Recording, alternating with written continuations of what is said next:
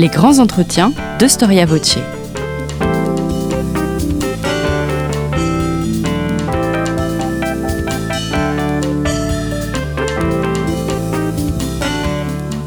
On retrouve Christophe Dickès.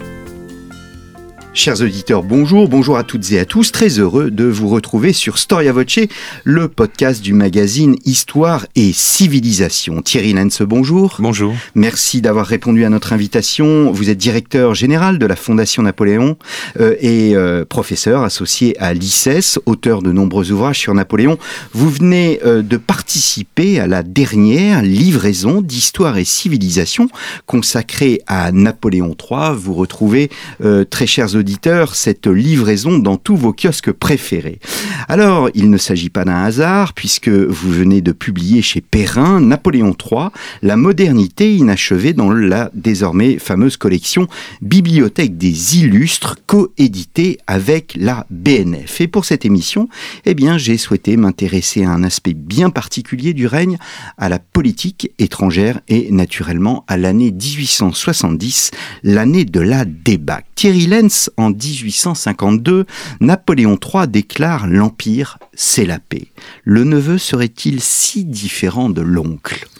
Ah, le, neveu est euh, incontestablement euh, très très différent de l'oncle. Autant l'oncle nous rattache au XVIIIe siècle et aux Lumières, autant le neveu nous, nous rattache quasiment au XXe siècle. Hein. C'est un chef d'État totalement différent. Euh, D'abord parce qu'il s'intéresse énormément et connaît les problèmes économiques. Tous, tous les souverains se sont intéressés euh, aux questions économiques, aux questions de commerce, etc. Louis-Napoléon a une vraie formation. Euh, alors, on dit toujours une, une formation saint-simonienne, mais il en a oublié un petit peu les aspects sociaux, on va dire. Mais, mais peu importe, c'est un, un chef d'État extrêmement moderne qui travaille beaucoup et qui, euh, et qui va au fond des dossiers.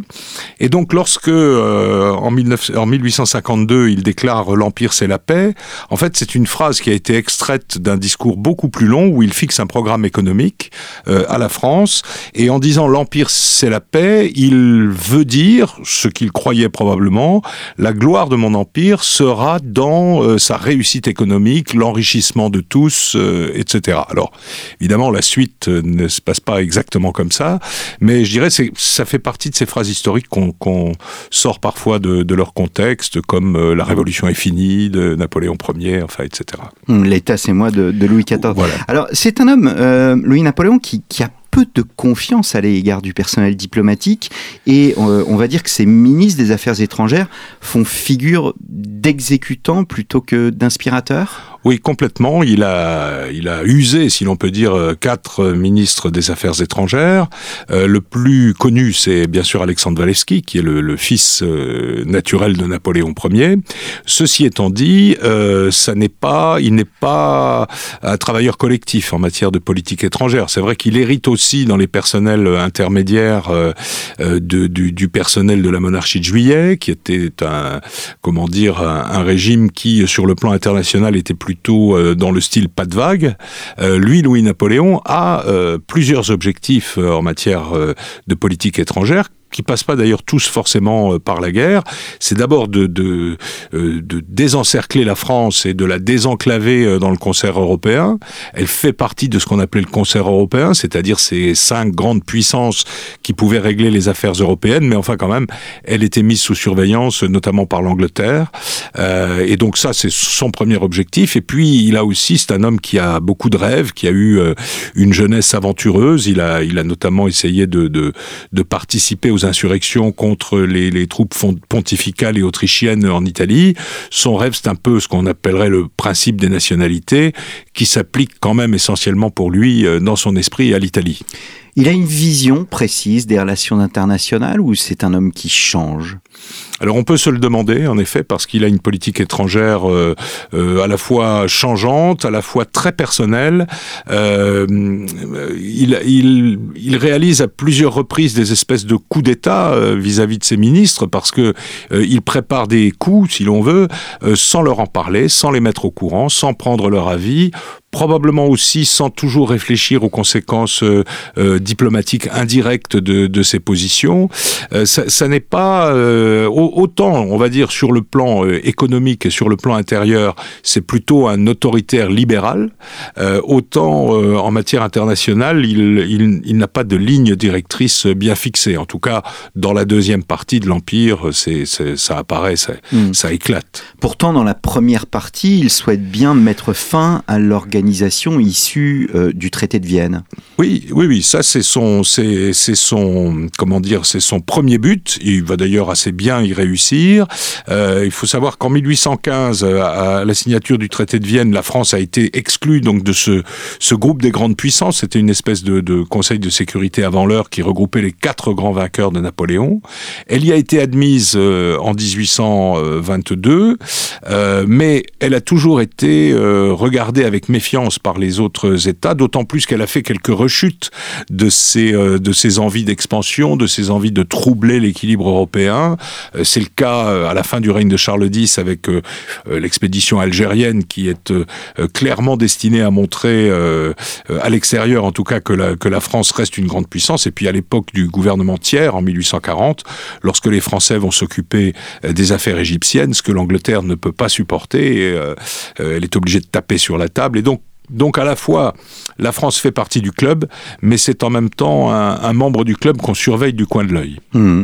Est-ce que la, promotion du, du, principe des nationalités qui sous-tend sa politique étrangère euh, se situe dans la tradition du mémorial de Sainte-Hélène? En vous lisant, on, ce n'est pas très clair. Est-ce que c'est une légende ou euh, au contraire, comme le disait Jacques Bainville, que je connais ouais. un peu, ouais. eh bien euh, c'est une réalité, il y a un lien entre le mémorial de Sainte-Hélène, la vision politique de Napoléon et celle euh, du neveu Oui, euh, incontestablement. Le, le, mémorial de Sainte-Hélène, c'est une espèce de base idéologique du, du néo-bonapartisme, celui qui a été créé par euh, le futur Napoléon III, euh, et il prend le mémorial de Sainte-Hélène au, au, pied de la lettre. Hein. Euh, dès, dès, sa parution, les, les, euh, les chroniqueurs, les historiens, les commentateurs et les politiciens ont bien compris que Napoléon avait réalisé un coup, un coup politique et Lascaz un coup éditorial, avec une vision un petit peu, j'allais dire romantique, mais c'est c'est un peu pré-romantique de son propre euh, de son propre règne. Il se présente comme le fédérateur euh, des nations euh, en Europe et il a même une phrase en disant comme il aurait été beau d'entrer dans la postérité suivi du cortège des nations, enfin etc. C'est euh, comment dire, une profession de foi de Napoléon Ier qui ne se vérifie pas dans les faits, mais que Napoléon III, en tout cas, va, va prendre à, à sa charge, d'autant plus que l'Europe de ce moment-là est une Europe qui, euh, comment dire, est, très friande de ce type de position, parce qu'on a partout une agitation euh, euh, importante de ce qu'on appellera les nationalités.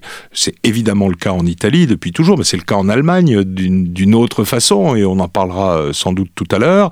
C'est le cas aussi euh, dans les pays euh, des Balkans occupés par ou appartenant à ce moment-là à l'Empire ottoman. Donc il y a, une espèce d'effervescence, on va dire c'est une effervescence presque révolutionnaire face à une légitimité européenne qui, euh, à cette époque, reste la légitimité monarchique. Hein. Mmh. On a bien vu en 1848 comment euh, euh, comment les choses se sont passées un peu partout. Ce sont en fait euh, les, les, les, dynasties qui ont remis de l'ordre dans, dans le, le, désordre européen de 1848. Mmh. Est-ce que on peut dire qu'il a de fait une vision idéologique de la politique étrangère qui qui s'opposerait à la réelle politique, à la politique d'équilibre des puissances dont, on va dire, la tradition euh, remonterait à Richelieu?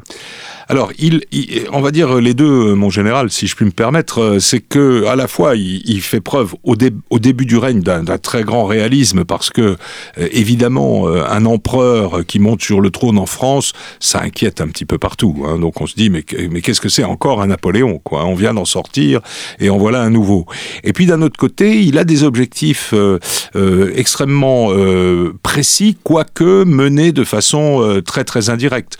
Prenons l'exemple de l'Italie euh, lorsqu'il est président de la République, alors c'est vrai que c'est un président de la, République un petit peu désarmé face à un gouvernement euh, soutenu par le Parlement, mais enfin, il n'empêche que il soutient en 1849 l'envoi de troupes françaises à Rome pour protéger le Saint-Siège contre l'unité italienne. Et puis, moins de dix ans plus tard, le projet est totalement inversé sauf sur Rome, où il va être toujours, euh, euh, comment dire, euh, protecteur un peu de, de, de la papauté et du Saint-Siège. Et donc, en tout cas, des, des territoires pontificaux, si vous mmh. voulez. Hein. Et donc là, on, on voit tout le paradoxe, toutes ces, toutes ces idées qu'il mélange, qu'il euh, synthétise parfois, ou parfois qui se heurtent même dans son esprit. Le, Premier ministre anglais Palmerston disait que les idées se multiplient dans son, dans son cerveau comme les lapins dans une garenne. Hmm. Et c'est à peu près euh, bien vu, quoi. Hmm. C'est la dernière question que je voulais vous poser, mais euh, j'en aurai d'autres d'ici là, donc je vais, j'y reviendrai après. Pourquoi souhaite-t-il soutenir l'Italie justement dans son projet unificateur. Est-ce qu'il faut avoir une vision euh, euh, simpliste des choses, au fond, en dehors de, euh, de sa protection du Saint-Siège? Est-ce qu'il voulait vraiment l'unité de l'Italie ou il pensait à une confédération? Alors là aussi, je vous répondrai les deux, mon général, en fonction du moment où on, on va en parler. Euh, d'abord, d'abord une petite remarque. Après avoir été extrêmement français, les Bonaparte sont devenus italiens après 1815. Hein. Ils sont, ils sont, ils vivent tous en Italie. Euh, c'est, c'est un peu leur pays entre guillemets, euh, même si on peut reprendre à pour cette époque l'expression de Metternich qui disait que l'Italie est une expression géographique. J'adore cette, c'est un peu vrai encore aujourd'hui. Euh, et donc ces, ces Bonaparte sont euh, euh, très très attachés à, à l'italianité, si vous voulez. Et, dans leur esprit, l'italianité, bah, c'est le début d'unité du nord de l'Italie qu'avait réalisé mmh. Napoléon Ier. Donc de ce côté-là, Louis-Napoléon, on va dire, est un Bonaparte normal. Mmh. Mais il est un Bonaparte de la deuxième génération, c'est-à-dire jeune, extrêmement actif, et comme il est bloqué sur le plan dynastique bah, par le roi de Rome d'abord, par son frère ensuite, et puis par les oncles d'un autre côté qui veulent quand même qu'on les laisse euh, un petit peu tranquilles. Euh, il va se mêler euh, à la charbonnerie, probablement pas lui directement, mais son frère Napoléon Louis. et puis il va participer, enfin il va tenter de participer à la révolution italienne, mais ce sont les révolutionnaires italiens eux-mêmes qui écartent les deux les deux frères, tout simplement parce qu'ils ont besoin du soutien de la France. La France a toujours été euh, pour l'Italie du Nord un soutien euh, euh, à l'unification. Et, et, pour ne pas perdre le soutien de la monarchie de Juillet, les Italiens bah, vont se débarrasser des deux Bonaparte. D'ailleurs, un des deux va mourir, ce qui fait que le futur Napoléon III va monter d'un cran dans, le, dans les rangs dynastiques à mmh. ce moment-là. Alors 1859, c'est la guerre contre l'Autriche, Magenta, Solferino, et euh, étonnamment, Napoléon semble touché par la vue du sang, par, les morts. Euh, qui sont pourtant euh, une conséquence de, sa politique étrangère. Est-ce que, au-delà de, cette image de, compassion, est-ce que, au fond, la première erreur de Napoléon euh, III, c'est d'avoir voulu absolument lutter contre l'Autriche, ce qui en soi était un, euh, une réponse à la politique du renversement mm. des alliances du XVIIIe siècle. Oui, alors, si vous voulez, il y a, la, situation au moment de 1859 est un tout petit peu, et même très différente du, moment où Napoléon monte sur le trône. Parce qu'il y a d'abord eu la guerre de Crimée, mm. qui a montré à l'Angleterre qu'elle avait en la France un euh, sûr. Alors encore une fois, il y a, une espèce d'idylle personnelle entre Napoléon III et la reine Victoria, mais sur le plan politique, ça ne change rien. La reine Victoria n'est pas plus que n'était la reine Elisabeth récemment disparue. Euh, la politique anglaise, c'est quand même de se dire surveillons la France. Bon, elle nous est utile dans cette euh, affaire de Crimée, donc on va la surveiller. Donc on commence à faire confiance un petit peu à ce Napoléon qui n'a pas d'ambition territoriale, qui aide l'Angleterre à remettre un peu d'ordre dans l'Europe qui sauve la Turquie parce que la Turquie euh, c'est très très compliqué. Euh, les Anglais ne sont pas pro-turcs mais ils veulent absolument que les Turcs gardent les détroits. Enfin il y a, y a toute une, une, un enchevêtrement là de, de, de, de, causes profondes qui font que donc Napoléon III va pouvoir saisir cette, cette occasion de, de l'unité italienne et je ne me rappelle plus de la question que vous m'avez posée. la, question en l'occurrence c'est est-ce que l'Autriche, la ah première erreur de Napoléon Napoléon III, c'est de, c'est d'avoir souhaité absolument faire la guerre à l'Autriche dans le vue, euh, dans le, en, en, vue, pardon, de, du renversement euh, du, du, traité de, de, de, Vienne, du Congrès de Vienne, des décisions du Congrès de Vienne, ce qui est à l'opposé de la politique des rois et du renversement des alliances précisément du 18e. Oui, alors euh, je pense que le, le comment dire l'amitié franco-anglaise lui donne des ailes. Hein, C'est-à-dire que bon, il vient, on vient de battre les Russes en Crimée euh, de façon assez euh, assez nette. Hein. Alors, on a bénéficié aussi du changement d'empereur en Russie, mais enfin peu importe, ça a été une très grande victoire, totalement oubliée chez nous. Hein. Il faut faut se rappeler, enfin il faut se rappeler, il faut redire que à peu près 100 000 soldats français sont morts pendant la guerre de Crimée. Hein. Donc c'est une, c'est une vraie euh, guerre du 19e siècle, très moderne, avec avec beaucoup de victimes. Sur ce qui concerne l'Italie, euh, il, euh, en fait, c'est d'abord le soutien qu'il veut apporter au Piémont-Sardaigne pour euh, l'agrandissement, on va dire, du royaume au nord de l'Italie. Hein. Il n'a pas de, comment dire, au fond, il n'a pas tellement de projet autre que le projet des Italiens. Or, à ce moment-là, évidemment, le projet, c'est d'unifier toute la botte, mais bon, commençons quand même par le nord, la Toscane, Parme, etc., euh, la région de Gênes et ainsi de suite. Et euh, Napoléon III va, va marcher, euh, dans, j'allais dire, dans la combine. Il est même le, maître de la combine, puisqu'il décide de l'intervention après une rencontre secrète avec Cavour à, à Plombières, donc euh, charmante euh, commune thermale des Vosges, où ils mettent au point le plan, c'est-à-dire celui dans lequel, le piège dans lequel il va faire tomber les Autrichiens pour justifier une intervention française. On va même parler d'effectifs, on va même, enfin, tout est prêt à ce moment-là, et les choses vont se dérouler exactement. très exactement mm. comme ça avait été prévu à Plombières. Maintenant, Napoléon III, et vous le signaliez tout à l'heure, euh, il s'arrête en cours de route. Hein. Après la bataille de Solferino, il va signer un armistice avec l'Autriche sans en parler aux Italiens. Euh, là, c'est déjà une petite erreur de politique étrangère, parce que le jour où Napoléon III aura vraiment besoin des Italiens, les Italiens s'en souviendront. Les Italiens s'en souviendront. Ils se souviendront qu'il y a des troupes françaises à Rome, et euh, en 1870, ils nous enverront euh, gentiment promener. Hmm. concernant la vue du sang, euh, à Solferino, ça c'est la c'est la légende qu'a fait circuler Napoléon III. La bataille de Solferino, c'est une bataille euh, euh, violente, mais pas très meurtrière. 3000 morts à peu près du côté français. on est à ce moment-là, il faut toujours bien se rappeler que c'est la guerre de sécession, par exemple aux hmm. États-Unis, où ça va faire 500 000 morts avec des batailles à 15 000, 20 000 vrais morts. Quoi. Hmm. Là, c'est pas les guerres napoléoniennes où on ajoute des morts pour que ce soit une grande victoire. Donc c'est pas c'est pas une une victoire très très meurtrière, mais au même moment, euh, le reste de l'Europe est en train de se dire mais qu'est-ce que c'est que ces Français qui recommencent euh, La Prusse montre les dents, la Prusse qui à ce moment-là euh, se montre alliée euh, de l'Autriche, les Anglais commencent à dire bon euh, tout ça c'est bien gentil mais nous la péninsule italienne ça fait pas partie de nos intérêts directs donc n'allez pas trop y mettre les pieds. Donc donc il est il y a des mouvements de troupes en Prusse hein, à ce moment-là. Donc on se dit attention la situation devient délicate. Alors si on ajoute peut-être l'écœurement à la fin de la bataille de Solferino Napoléon III une excuse toute faite pour demander la paix. Hmm. Hein. Euh, ceci étant dit, euh, alors Bien sûr, il ne permettra pas donc aux Italiens euh, d'aller jusqu'au bout, mais enfin, il leur fera cadeau de Venise aussi à un moment donné, hein, après, après cet armistice.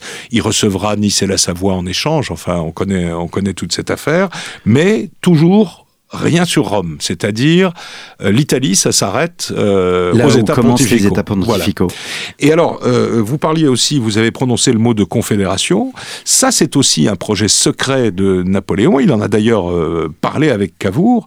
Il aimerait bien une Italie divisée en trois. C'est-à-dire que, eh bien, au nord, ce serait le royaume de Piémont-Sardaigne agrandi, donc on pourrait même l'appeler l'Italie, pourquoi pas. Euh, au centre, euh, ben, on verrait avec les États pontificaux, peut-être que on pourrait ou avoir un souverain Bonaparte, voire même laisser le Saint-Siège les gouverner. Et puis surtout, il y a l'opération de Naples où euh, Napoléon III sollicite le trône de Naples pour un de ses neveux, Murat. Hein. Hmm. Bon, Murat et Naples, c'est une grande histoire d'amour. et donc, donc on, voit que la politique italienne de Napoléon III, elle est à nouveau un petit peu tordue, quoi. C'est-à-dire qu'il n'y a, pas de ligne droite. il est aussi, il est comme son oncle un petit peu. C'est un joueur et c'est un joueur qui malheureusement évalue probablement moins bien les rapports de force. 1859, hmm. pourtant, en dépit des, réserves que vous apportez, c'est euh, cela constitue l'apogée de l'empire. Complètement, oui. C'est euh, euh, bon. D'abord, Napoléon III n'est pas encore malade, ce qui bon, on va être obligé d'en parler tout à l'heure. les armées françaises ont gagné en Crimée, elles ont gagné, elles ont gagné en Italie. elles sont en train de pacifier l'Algérie. Elles sont, on va s'installer bientôt au Sénégal, on va s'installer au Cambodge, on va même faire cette petite expédition en Chine euh, euh, avec les Britanniques. Donc euh, c'est un moment de politique étrangère où l'Empire est vraiment revenu au premier rang des, des, très grandes puissances et, et peut-être même, peut-être même, compte tenu du développement économique phénoménal de la France à ce moment-là, peut-être même la première puissance mondiale. Et ça, les Anglais n'aiment pas, hein, mmh. évidemment. Donc la, la, suite est déjà inscrite finalement dans ce succès. Mmh. Alors, on, comment les années passent.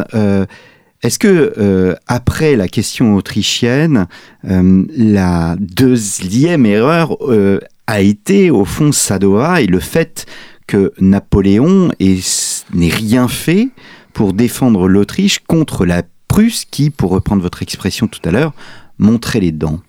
Oui, euh, c'est un petit peu euh, Gérard Haro, euh, ancien ambassadeur aux États-Unis, a écrit un, petit chapitre dans un de ses livres Histoire diplomatique chez Grasset, mm. où, justement il, constate que le début et la fin de l'histoire, c'est qu'en 1860 la France est la première puissance européenne, continentale, on va dire, donc peut-être la première puissance mondiale, et qu'en 1870, elle vole en éclats contre la Prusse.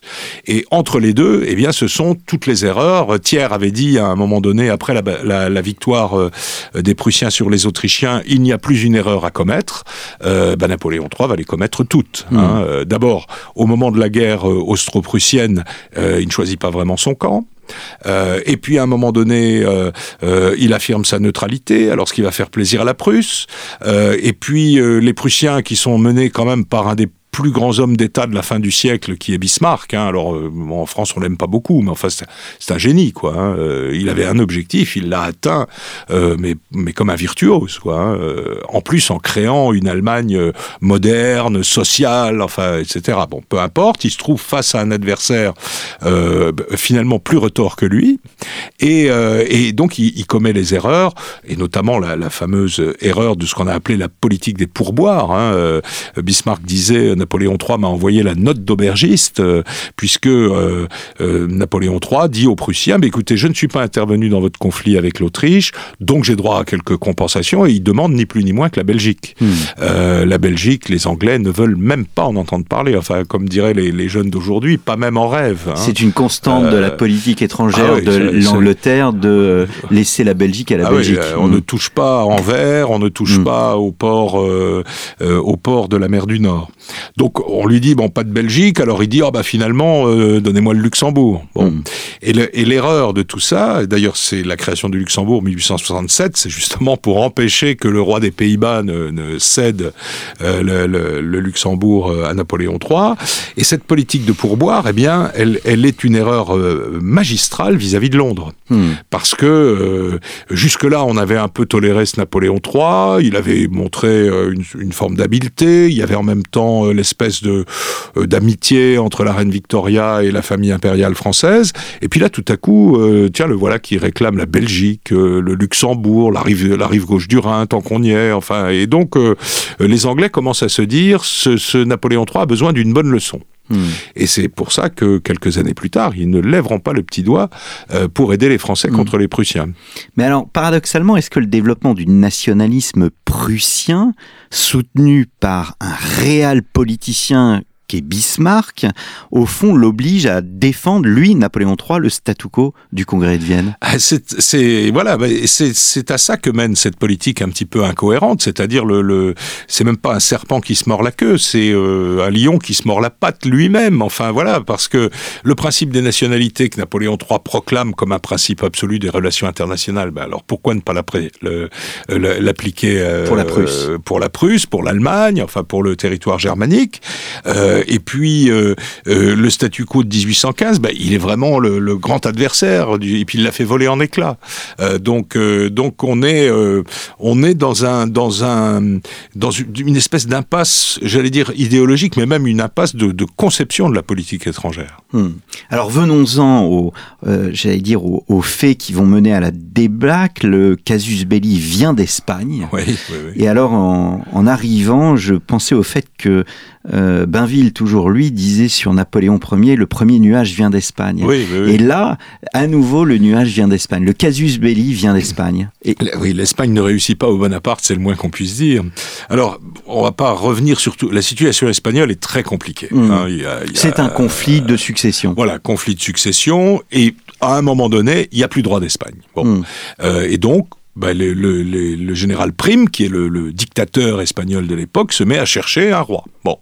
Et puis, il sollicite la candidature d'un Hohenzollern, Hohenzollern Sigmaringen, euh, qui est un vague cousin hein, du roi de Prusse. C'est pas son cousin germain, c'est hmm. un du, euh, cousinage à la mode de Prusse, si l'on peut dire, catholique, euh, libéral. Son frère a été fait roi de Roumanie, donc quelqu'un qui fait vraiment partie, on va dire, du sérail européen, des souverains, etc. Et les Français, tout à coup, découvrent que euh, un Hohenzollern en Prusse et un Hohenzollern euh, en Espagne, ça va faire comme Charles Quint, on va être encerclé. Hmm. Alors, d'abord, on joue à se faire peur parce que euh, ça n'est absolument pas le système qui risque de fonctionner. On n'est absolument pas en présence de quelque chose d'unifié. Répétons-le, ils se connaissent, le roi de Prusse et son petit cousin ou son arrière-arrière petit cousin, mais ils sont pas de connivence. Hmm. Bon, alors les Français vont monter sur leurs grands chevaux. Euh, nous sommes encerclés. Alors tous, hein, il n'y a pas, il a pas que les napoléoniens. Y a les, républicains euh, veulent qu'on exige de la Prusse qu'elle retire la candidature. Et finalement, alors pour faire simple, euh, ben, les Prussiens disent oui, mais qu'est-ce qui prend aux Français? Enfin oui, bon, bah, d'accord, on va pas présenter cette candidature. Et c'est le roi de Prusse lui-même qui, qui lui est un modéré par rapport à Bismarck, qui obtient de son vague cousin euh, qui renonce à la couronne d'Espagne. Bon, l'affaire est réglée, on est au début du mois de juillet 1870, euh, et donc voilà, l'affaire est terminée. Et à Paris. Euh, bon, ça continue. Alors, faut savoir aussi que le contexte politique est très particulier. Il y a une montée en force des Républicains. On est au début de l'empire libéral avec la nouvelle euh, constitution. C'est Émile Olivier, un modéré, qui est euh, président du Conseil.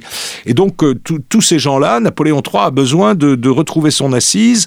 Et si j'ai encore le temps de vous dire ça, c'est qu'il est très malade. Hmm. Il est très malade. Il souffre de la maladie de la pierre. Il a une pierre de la taille d'une balle de tennis dans la vessie. Donc, il souffre le martyr. Il peut plus gouverner, quoi, hein, grosso Et donc, euh, finalement, on demande à l'ambassadeur de France euh, en Allemagne, qui est Benedetti, euh, de se rendre à Ems, Bad Ems, où, le roi de Prusse a l'habitude de prendre les eaux, et puis de lui demander de confirmer que la candidature est, retirée. Alors le roi de Prusse reçoit l'ambassadeur, il lui dit oui, oui, mais monsieur l'ambassadeur, c'est réglé, il n'y aura pas de candidature au Hohenzollern. Bon, le Benedetti télégraphie à Paris, et à Paris on lui dit oui, mais on veut quelque chose d'écrit. Vous savez, bon, il a fait tout ce qu'il a pu, là, hein, le roi de Prusse. Alors Benedetti demande à nouveau à être reçu par le roi de Prusse, et puis on lui dit, non, écoutez, le, roi vous a dit ce qu'il avait à vous dire, n'insistez pas, euh, il n'y a plus de candidature au Hohenzollern sur le trône espagnol. Et à ce moment-là, Bismarck, qui est resté à Berlin, lui, reçoit l'information de la part du roi de Prusse et rédige un communiqué de presse. Et dans le communiqué de presse, il ajoute cette phrase euh, L'empereur a fait dire à l'ambassadeur par l'adjudant de service euh, qu'il ne serait pas reçu et que l'incident était clos. Alors, euh, dans ses mémoires, Bismarck écrit textuellement, je savais que j'agitais le chiffon rouge devant le taureau gaulois. Hein, hmm. Donc il le fait exprès.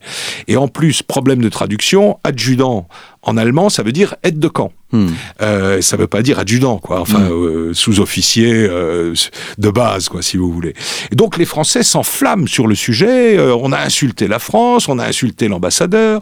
Les conseils des ministres deviennent de plus en plus belliqueux, houleux. Hmm. on ne convoque plus le premier ministre Émile Olivier. Alors il n'a pas le titre de premier ministre, mais enfin le chef du gouvernement n'est plus convoqué au Conseil. Et c'est l'impératrice Eugénie, les militaires et le ministre des Affaires étrangères qui règlent les, les, les problèmes eux-mêmes, alors même que Benedetti court aussi vite qu'il peut de, de Ems à Paris pour aller leur dire, mais attendez, il n'y a pas de problème, je n'ai pas été insulté, la France n'a pas été insultée, on ne veut pas l'écouter, et on se dit, bah maintenant, il va falloir laver notre honneur, quoi, hein, comme, mmh. euh, comme on dit à ce moment-là. Et, et c'est euh, la Chambre, alors c'est une Chambre qui est euh, certes dominée par les bonapartistes, mais au sein de laquelle les va en guerre ont été aussi les républicains.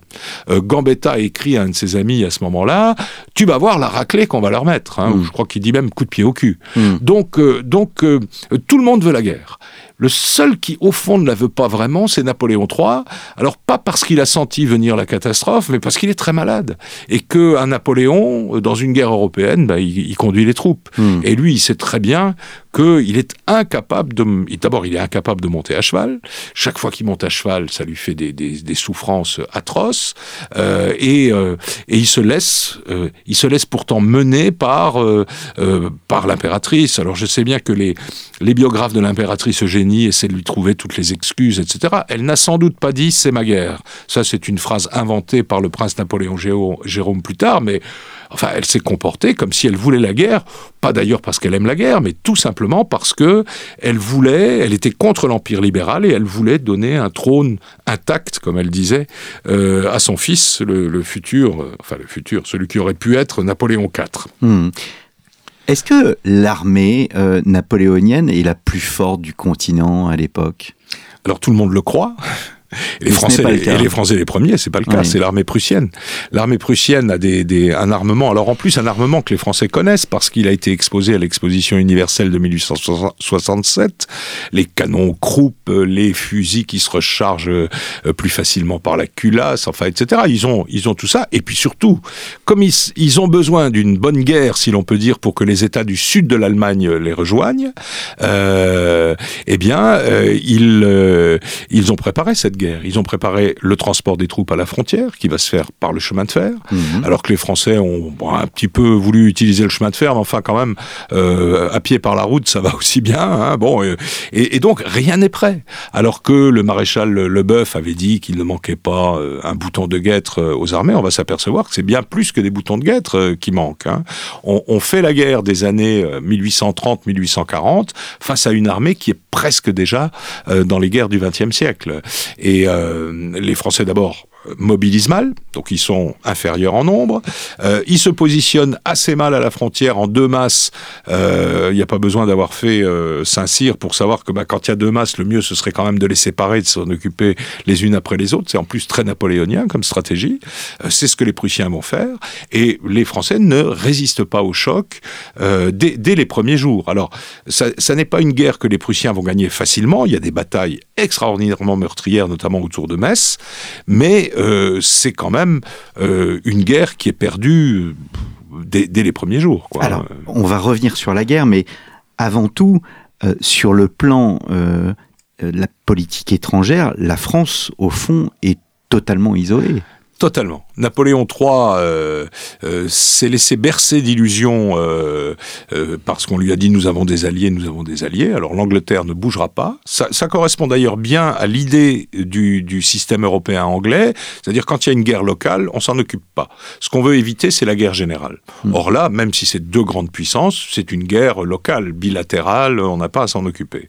Les Italiens bah, vont dire écoutez, désolé, mais nous, on veut s'occuper de Rome D'ailleurs, ils profiteront du départ de la garnison française de Rome pour occuper euh, la ville éternelle. Euh, les Autrichiens bah, disent, mais attendez, euh, vous nous avez fait la guerre et nous, bien sûr, on n'aime pas les Prussiens, mais on en sort, donc on va pas y retourner.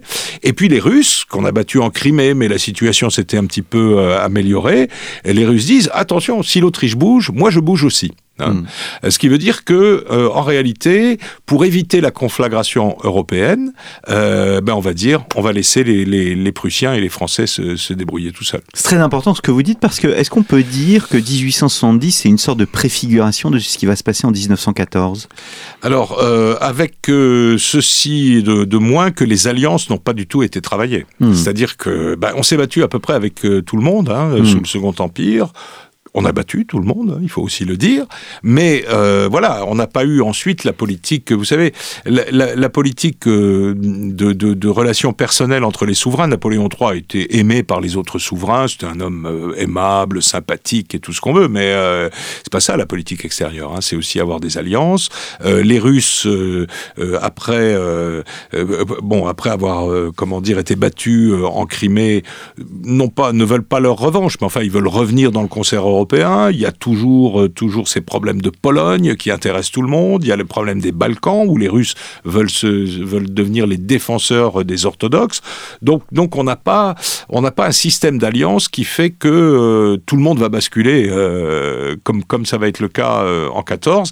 Et là, on peut dire que c'est euh, grâce ou à cause euh, de l'Angleterre, parce que mmh. l'Angleterre, elle travaille pour que personne n'entre en guerre euh, aux côtés de l'un ou aux côtés de l'autre. Hein. C'est un, elle veut un combat singulier. Et est-ce que euh, les sources nous disent euh, les initiatives diplomatiques de la France à l'égard de l'Angleterre, à l'égard de l'Autriche, de l'Italie? Oui, alors il y a eu bien sûr des démarches des ambassadeurs, mais cette, cette crise a été tellement rapide. Hein, euh, elle commence au début du mois de juillet. Le 15 juillet, on vote les crédits de guerre, et le 1er août, euh, on est en guerre. Hein, mmh. euh, et là, on n'est pas en 14. Il n'y a pas de téléphone, il y a bien sûr du télégraphe, etc. Donc il, il, il, y a des contacts qui sont pris. À un moment donné, euh, le ministre des Affaires étrangères français, dont le nom vient de m'échapper, euh, dit bah, il faut réunir un grand congrès. Alors Napoléon III dit ouais, ouais, ouais, je veux un congrès, je veux un congrès et puis euh, euh, on, envoie deux ou trois messages et personne ne veut de congrès, donc Napoléon III va, abandonner cette idée. Hmm. Est-ce que, euh, parce qu'on parle de, débâcle, c'est une réalité Vous évoquiez le fait qu'il y a eu des combats, qu'il y a eu des affrontements. Euh, C'était joué d'avance? Alors, euh, vous savez, c'est toujours facile après la bataille de vous dire que c'était joué d'avance, mais enfin, euh, compte tenu de, de la, la, préparation, euh, ouais, la, disproportion des forces, c'était euh, terrible. Mm. C'est-à-dire qu'on est en, en 1870 en présence d'une armée française un peu euh, sur le modèle 1940, c'est-à-dire euh, elle a gagné les grandes guerres précédentes, donc elle considère qu'elle est qu'elle est invincible. Et pourtant, après Sadova, beaucoup de militaires ont fait remarquer que la façon dont, dont les, les, Prussiens avaient écrasé en quelques jours l'armée euh, autrichienne euh, devait faire beaucoup réfléchir, hein, notamment au niveau des armements, mais au niveau aussi des mouvements, au niveau euh, presque des tenues aussi. On est, on est encore dans une, dans une guerre de couleurs, hein, si vous voulez, à ce moment-là. Et donc, euh, euh, beaucoup ont vu venir le coup, mais euh, personne n'y a cru. Mmh, mmh. L'empereur n'a absolument aucune prise sur euh, les événements. Il part malgré tout vers l'est. Oui. Aucune prise. Euh, c'est-à-dire que d'abord, ils commandent pas l'armée. Ce sont des masses, alors là, pour le coup, qui, sont euh, très très importantes. Il est secondé par le maréchal de MacMahon, qui va être blessé à un moment donné, donc euh, laissant le commandement à deux généraux de division qui vont passer leur temps à se disputer.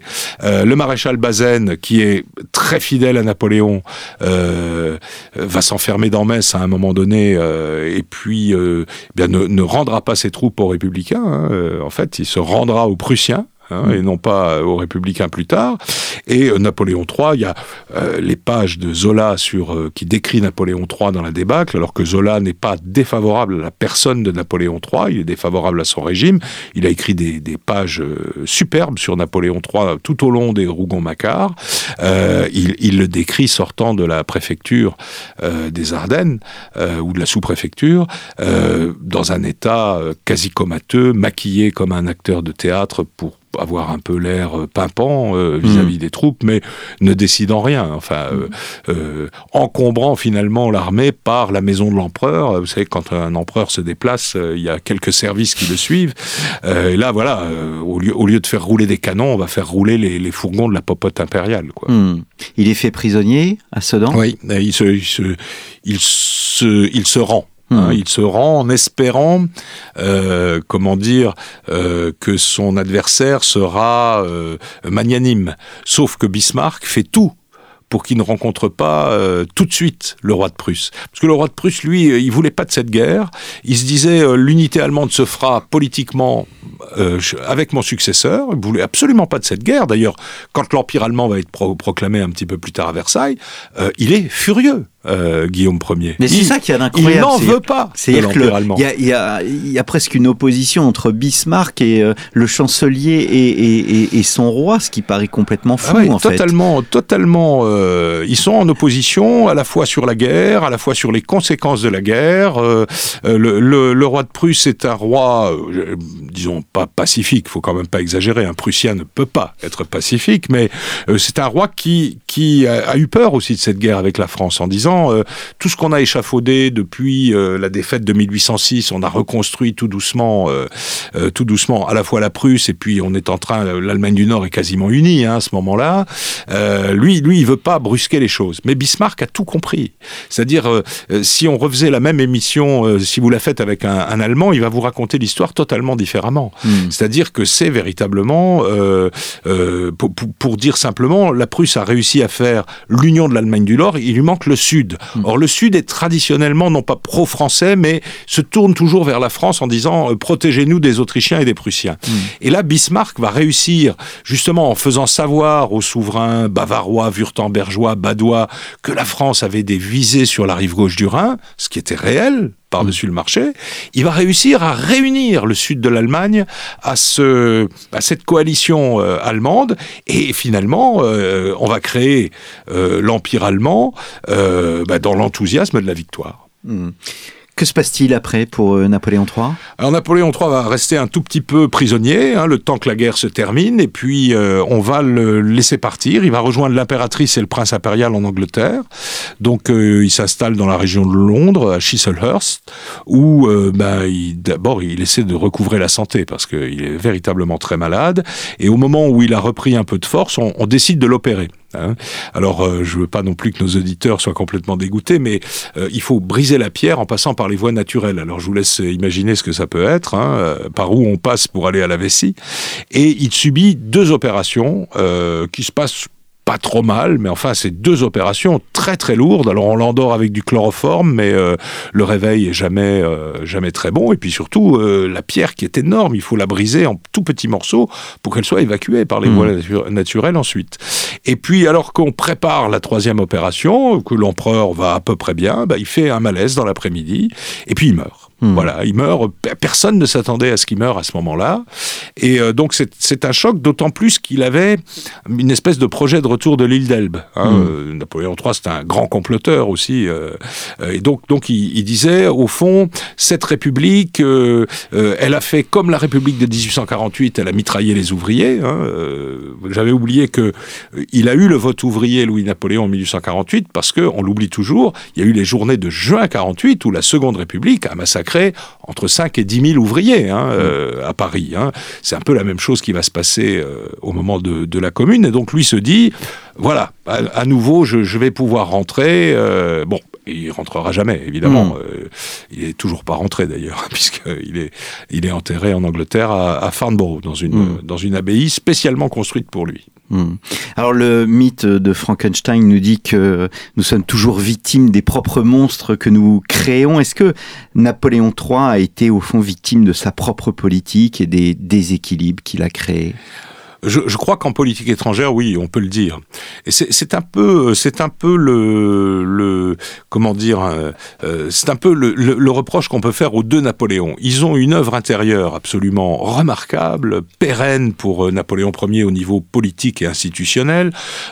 Sur le plan économique, le Second Empire est, comment dire, c'est l'explosion de la croissance de la révolution industrielle en France. Hein. Enfin bon, les chiffres sont tous au vert, y compris d'ailleurs sur l'amélioration du sort des ouvriers, etc. Alors, euh, comme a dit un historien, il passe de l'enfer au purgatoire, mais enfin, c'est quand même déjà un progrès euh, en 20 ans.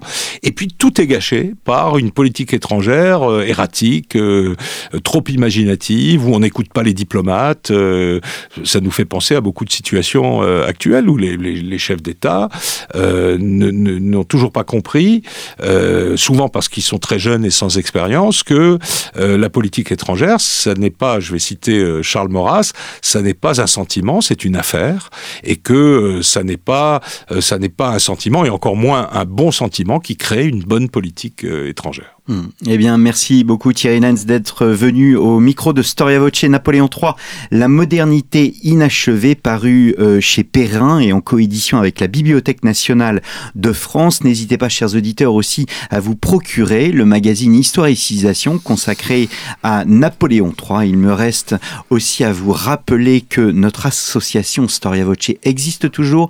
Vous pouvez la soutenir contre un don. Vous pouvez recevoir eh soit un abonnement euh, à euh, Histoire et Ou bien un livre de votre choix grâce à un de nos partenaires éditeurs. Merci beaucoup et je vous donne rendez-vous la semaine prochaine pour un nouveau numéro de nos grands entretiens. Merci.